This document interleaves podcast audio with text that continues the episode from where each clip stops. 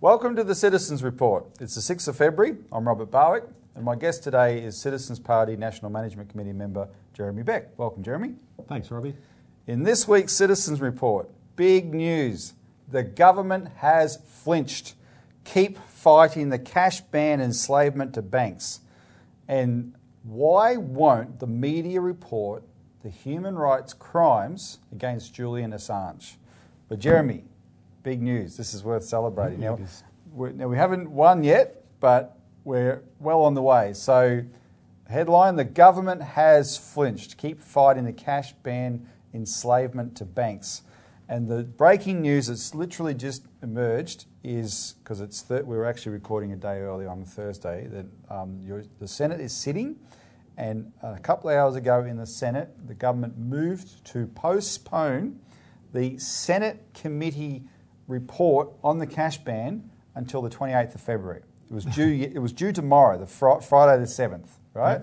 That's incredible. This is the law that was meant to be in place on the 1st of January this year. In place on the 1st of January. and, and all of our campaign is working. Uh, you can guarantee that. Well, uh, uh, it's very significant what you just said because apparently um, government senators want more information and more, and look more time to look at the evidence. Mm. For a law that was supposed to be in place on the 1st of January, right? Now, this is bizarre that, that, that um, uh, by their own behaviour, they're showing how ridiculous it was that this law was even considered to start on the 1st of January. But we're only at this point because of what you just said, mm-hmm. right? It's, it's the viewer, the people who have responded to mm-hmm. this campaign and actually done something, mm-hmm. made a phone call, sent an email, made a submission, and probably multiple ones. Appreciate mm-hmm. that. That's, and, and not stopped. That's what's taken this bill from being something that they would have easily ran through in September with hardly anyone knowing about it mm. to now um, the government has had to uh, is in disarray and they're they're wondering what the hell they're going to do, right? Mm. Trying to save face, etc. They um, and I'll give more details on that in a minute, but they've they've actually thought well the the um, the better part of discretion. Uh, is get, getting out of the hell out of here, and let's postpone this for three weeks, mm. right? Okay, Here's what we think we know, though. And unfortunately, we know some of what I'm going to tell you is, is definite, some is, is speculation, but it's good speculation. Um, but it comes from the fact that you know, the government's trying to keep its cards, cards close to its chest here. But Jeremy's right, the flood of calls has worked. And at the start of this week, I'm, I'm, I, I was laughing at myself earlier because you remember we had a meeting here in our office when we were talking about this week was do or die, right? It was like the mm. last minute of, a, of, a, of an AFL grand final, scores a level, and, and it can go any way, right? And so we said, okay, this week we do nothing but call Labor senators. That's the mm. target. Mm. Threw in a few Greens and Jacqui Lambie in there, but, but essentially it was Labor. Labor had the power to stop this. And I said to the room, I said, understand that nothing is set in stone, mm. right? Because there'll be so much going on behind the scenes, um, we won't be able to know what's going on, but you know something will be going on thanks to the heat we're applying. But then I made this mistake. I said, nothing's set in stone except the reporting date. and as it happened, that's not even set in stone. So we don't, so they've, they've put off the reporting date. Well, some um, of these Labor senators, they, they really had no idea until they got flooded with calls. Exactly. They, they didn't know any details about the bill at all. And then now, quite a lot of them, we know, we're getting feedback that they're saying, well, actually, that is a bad law. Oh, that's in there? oh, that's, that's no good, yeah. right? So, no, no, and this, is, this comes from, you know, you think, okay, I'll give the, the viewer, the, the people that we're always, you know, hectoring to become activists, mm. the, the benefit of the doubt in the sense that, yeah, government's not supposed to work this way. Mm. They're, they're supposed to be professionals who do a proper job and examine all the laws, and, but it doesn't work. That's not how mm. it works, right? Um, it, you, it, it's a broken system, right? Democracy has been rigged behind the scenes, and we'll, we'll talk about that more at the end, about with, in the case of Julian Assange. Um, your efforts, though, see, what, what's been broken really is, is the, is the, um, uh, the, the influence that the democratic motives, i.e., what the people want, can have on the, on the system of power, the parliament, right? Because mm big money and, and, and, and the banking system, etc., is so powerful they can buy that off. But if the people just accept that and get cynical and go, "I oh, see, we can't. It's all rigged. We can't do mm. anything," by def- and by default don't do anything, mm-hmm. well, that's never challenged. But when you do challenge it, mm. right, you start breaking down those structures. They, suddenly, members of parliament, when, they, when their call, phone's ringing off the hook, they realise we better start listening to what those people who, at the end of the day, yeah, this, this crowd here gives us lots of money, but they don't. That money is not votes. This is the crowd that votes for us, mm. right? We better listen to what they say. Um, so we know that from my feedback, I've got, I've got some good contacts that, that give me good feedback. The government really is in disarray. There's actually senior Liberal MPs are actively lobbying the ministers to drop this legislation, right? Mm. Um, not to mention the grassroots Liberal supporters. Oh, 90 something percent don't even want it themselves. Well, when they took that vote in November yeah. in the Victorian State Assembly Council mm. of the Liberal Party, and mm. it was 95% plus against it, mm. that's the sort of thing that got the attention of these senior Liberal politicians, mm. right? So there's, there's actually lobbying at the senior levels going on against this bill. This bill is being called, get this, an orphan. Mm. Nobody wants to own it. right? And Aaron Patrick alluded to that last week in his disgusting article in the Financial Review, but he said the, the Minister, Michael Sukkar, has shown no enthusiasm for this bill, right? So this really is a KPMG Treasury scam, and, and the politicians are starting to think, we don't want to touch this, you know? In America, Jeremy, they have this thing called the third rail of politics, which is Social Security. You take Social Security away from the public, you touch that, you die, right? the third rail, like in the train system. This is, they're starting to start to think about those, in those terms about this bill. Okay, also the news we got today though was the Greens had a party room meeting and voted to oppose it. Now the, we, we expected the Greens to oppose it, but it was a little bit up in the air. That's now done, right? So they're, they're clear on their opposition. Um, we already know that Pauline Hanson's One Nation, Centre Alliance, and Jacqui Lambie are now all saying they're going to oppose it. So it does come down to Labor Party. If mm. Labor opposes this, this bill is dead, mm. right? Absolutely dead.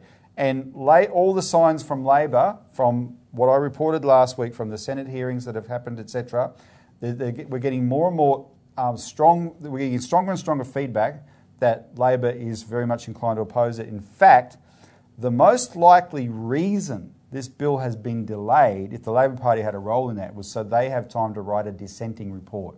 Mm. Right, and a dissenting report is we want nothing to do with this government policy. So that's that's that's possible.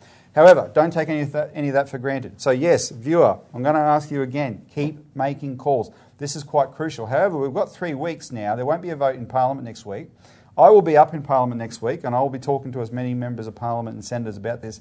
But because we've got three weeks, don't just call Labor Party. If the government's in disarray, Let's start calling government senators as well, Liberal and National Party senators, right? So go onto our website, get the list of senators for your state, and don't just think, oh, which is the Labor ones, call them all, right? Mm. And just keep calling. Let their phones start melting down as well. Mm-hmm. And, you know, these, these ministers will at a certain point, we, we have a good chance here they can, to get this actually pulled. Mm. That's, that's got to be that's our goal. Sure. All right? So, look, excellent work. Um, before we go to a break, I just want to emphasise we've been reporting on this uh, all the breaking news in our weekly publication here, the Australian Alert Service. If you haven't yet, if you're a new viewer, haven't seen a copy of this yet, call in on a toll-free number to get yourself a free copy, and you can see the kind of reporting that we do on this, plus a lot of other things. It's not just on this issue, but this has been a very big campaign we've been on, and this is one we really could win. So pat yourself on the back, and when you take your hand off your back, grab the phone and make another call. Right? That's how we're going to win this thing. So let's take a break, and when we come back, we're going to talk about a stunning case that proves just how tyrannical this law is.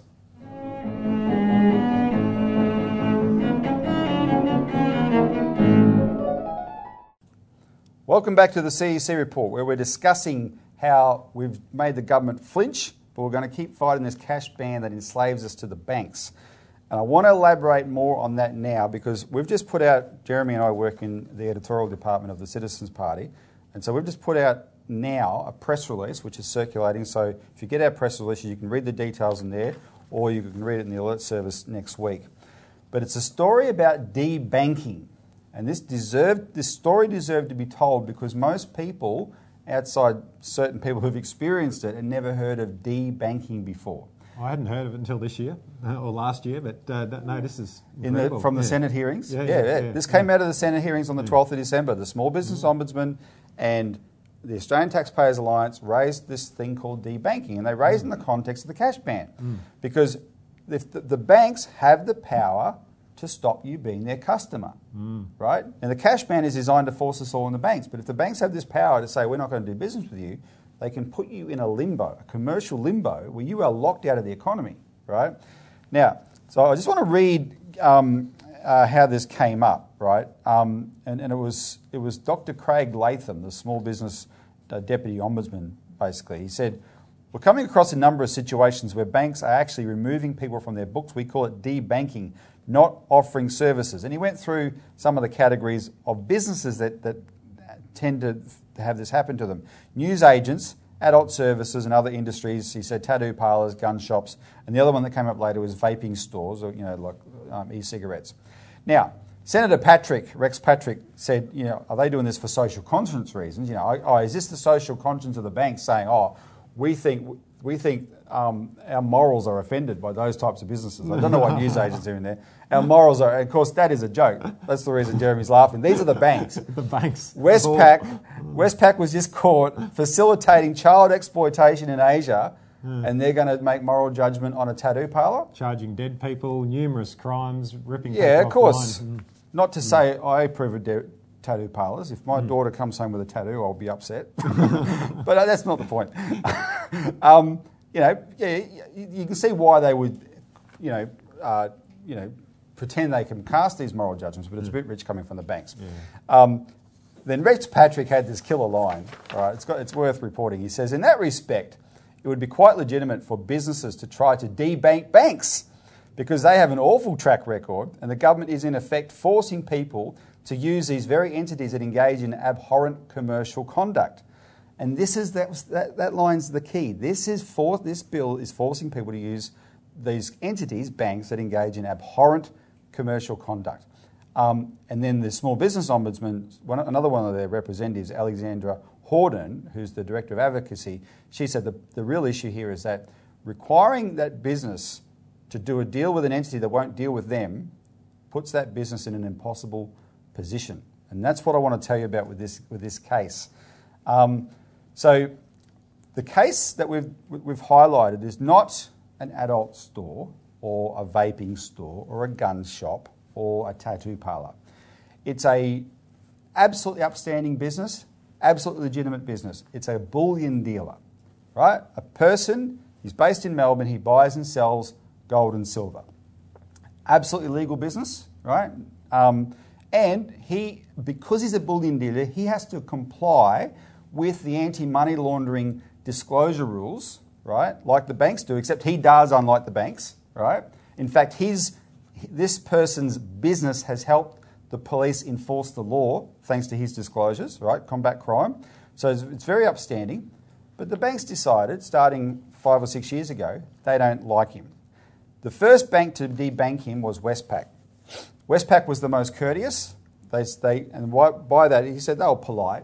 Um, they, didn't, they didn't want his business, right? But they made sure that he had an alternative bank account with another bank before they closed his accounts, right? And that was, that's, you know, so he was, you know, he wasn't happy with the, with the experience at the time, but what happened to him since has made him more, you know, think, oh, at least Westpac was nice.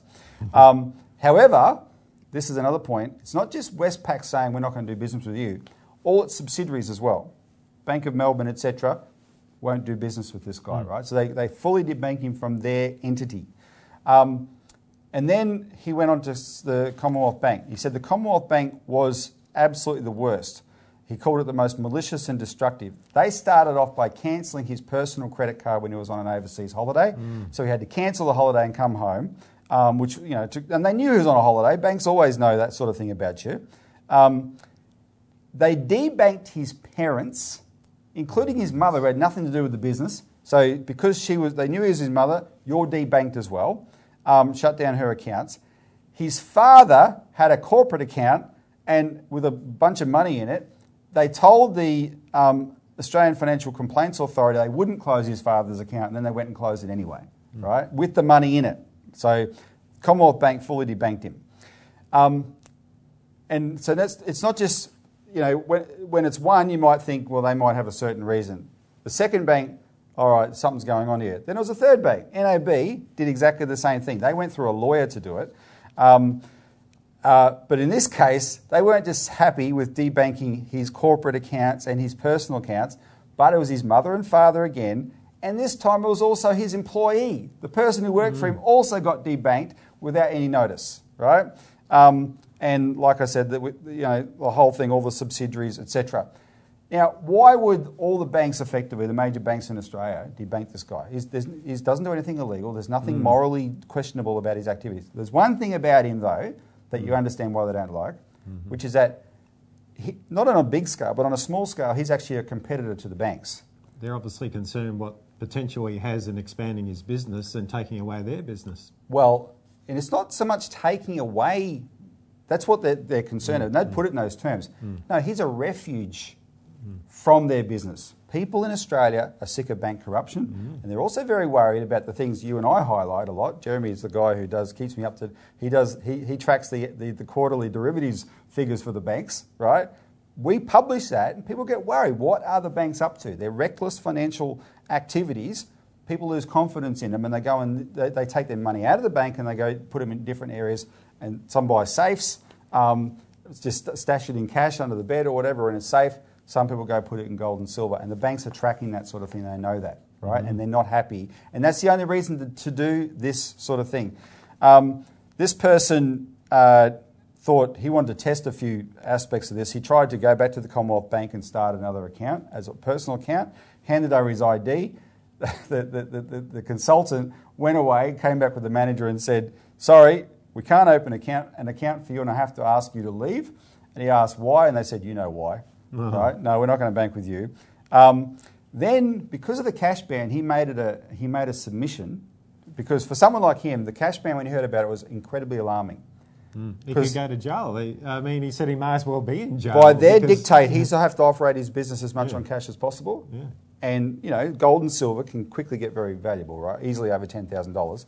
Um, and okay, uh, they can completely freeze him out, right? He can be put in commercial limbo. So he, he made a submission. Then he called the committee secretary, Mark Fitt, um, to explain his case. And Mr. Fitt had a sugge- he was trying to be helpful, though I don't think he's a very helpful person. But he's trying to be helpful, and he said to this man, this bu- bullion dealer, he said, "Oh, well, if this passes, you can still continue to bus- do business. Just just go to the bank and use bank checks. You, you hand over a bit of money, and you know, ten dollars or fifteen dollars, and buy a bank check." So he went and checked, and he went back to Westpac. Can I get a bank check? And they put it in writing. No, that's a business. We're not going to do any business services with you. That's a business service. You're not even going to get a bank check, right? This is the power of banks. And he made the point to me that the banking system in Australia is a private oligarchy, right? Or the other term is an oligopoly, same thing. He said, quote, the oligarchy can ban you personally and ban your family members from banking with them. Essentially, you have no right to a bank account like most people assume. And if you think about this, and this is relevant for what we're going to talk about next, Jeremy. Mm. Okay, the banks have decided they don't like bullion dealers, and I understand. I've heard Bitcoin people as well have a bit of trouble with this, and you, so you see that the banks might think of them as competitors. But there's but there's nothing there's nothing legal to stop the banks from doing this. What if they decide they don't like, say, political parties that spend all our time attacking the banks? Mhm. Well, Right?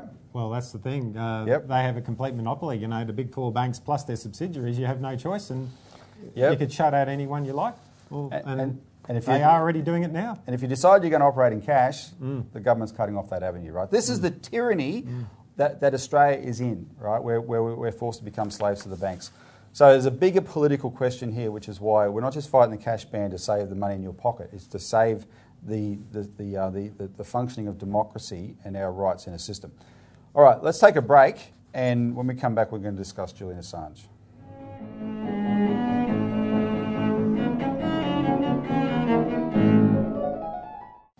Welcome back to the Citizens Report. Finally, why won't the media report the human rights crime against Julian Assange? Now, Julian Assange is, should be an Australian hero. He's, he's, he's rotting in a prison in the UK for the, not because he's done anything wrong, because of the crimes, the war crimes he exposed. And can I say, the, the, the government yesterday announced that they're going to establish some kind of permanent commission into veteran suicides in Australia, which is a terrible epidemic, 400 in the last 20 years. Maybe, just maybe, we should start thinking about the kind of theatres of war we expose them to where our side commit war crimes that they're supposed to tolerate. Mm-hmm. right? This is a. You wonder why we have those suicides. I, you know, mm-hmm. we should be looking at every dimension of this. That's that's what I'm saying. But let's talk about this, Jeremy. There's a couple of cases that just happened where the media should have reported this. The very significant Assange developments, and nothing happened. So the first one was the Council of Europe's parliamentary arm took a vote on 28th of January. What was significant about that? This is the uh, the European you know, politicians voting on this, and yet just about every major media outlet just failed to report it. What did they I- vote I- for? What did they, they vote? voted, and, and this is a, a resolution number 2317. The resolution said that the detention and the criminal prosecution of Mr. Julian Assange sets a dangerous precedent for journalists. And they said Assange's extradition to the United States must be barred and he must be promptly released. That is incredibly significant. That, that is a very strong statement. And I did internet searches. I was, I was giving the media the, you know, the benefit of the doubt, and I was searching under different words and different string searches and Yeah, trying yeah. to find this, this good at that. publication, this publication, that publication, ABC, Australia's ABC, zero, nothing. Uh, SBS, nothing. Uh, all the major commercial Australian media, nothing. Uh, virtually all the media worldwide just didn't even report it. Uh, there was just a small handful. I know the, um, the Sputnik, Russia's Sputnik news, news did cover it and fairly quite a good article. But virtually all the media, uh, New York Times and all the Washington Post and all the major media, uh, zero. And it's not like it was a one off because on the 22nd of January there was a Doctors for Assange event which also got very little coverage. What was that? Mm-hmm. Well, uh, there's a press conference uh, in Sydney uh, where they had even international speakers, and, and these doctors are saying, look, uh, Julian Assange risks death in jail now. His health is so bad. He's got a, a shoulder problem, he's got teeth problems, there's mental health problems. I mean, you would have mental health problems if you're in solitary and confinement for that long. He's, he's literally had years of psychological torture, and this is according to you know a UN official, Nils Melzer, uh, that he's had psychological torture, and these doctors are saying he could die in jail. Uh, he needs urgent medical care, and I checked our media, and they didn't report the Sydney press conference by these doctors. So because Um, time is short, people can read it in the details in what we've published here. But why should we be looking at this Five Eyes intelligence uh, alignment for the for the reason the media doesn't cover this? The Five Eyes intelligence uh, um, community is very important. It includes United States, United Kingdom, Canada, Australia, and New Zealand, and all the intelligence agencies therein. Uh, so what, what you got is these intelligence agencies are controlling top down on the media on what we see. And, Yeah. and they're just feeding the media non-stop with non-stop war propaganda. And there's an example of this we're going to play. Mhm. Take a look at this. Uh, Udo Ulfkotte, he's a very prominent German journalist. He's just passed away recently, but he was from the, uh, the Frankfurter Allgemeine Zeitung, and he's exposing how the intelligence agencies feed the, the journalist material and how they've been lying. Well, I, I've been a journalist for about 25 years, and I was educated to lie, to betray, and uh, not to tell the truth to the public. But seeing right now, within the last months, how how far um, uh, how how the German and American media tries to bring war to the people in Europe, to bring war to Russia. Uh, this is a point of no return, and I, I stand. I'm going to stand up and say um, it is not right what I have done in the past uh, to to manipulate people, to make propaganda against Russia, and it is not right what my colleagues do on, and have done in the past because they are bribed uh, to betray the people, not only in Germany, all over Europe. I think it is uh, especially the case with British journalists because they have a much closer relationship. It is especially the case uh, with Israelis, of course, with French journalists f- far apart, not that big as with German or with uh, uh, uh, British journalists. Uh, it is the case for Australian journalists, for, for journalists from New Zealand, from Taiwan, from, well, there is, there is many countries, countries in the Arab world, like Jordan, for example, uh, like Oman, the Sultanate of Oman. There is many countries where this happens, where you, where, where you find people to, um, to claim they are respected journalists, but if you look behind them, you'll find uh, they are puppets on a string of the Central Intelligence Agency. Jeremy, that's pretty stark. And when he gave that interview, though, he knew already knew he was dying. Yeah, well, he had nothing to lose. He, he said, well, it's on my conscience. I, I can't live with it. Yep. No, very significant. This is a, a big issue. It covers all matters of things, civil liberties, the cash ban, etc. Our job is to expose it and fight it. So remember, this is a good news story today. Keep fighting, keep making those phone calls. We are winning this fight. We can stop this terrible law.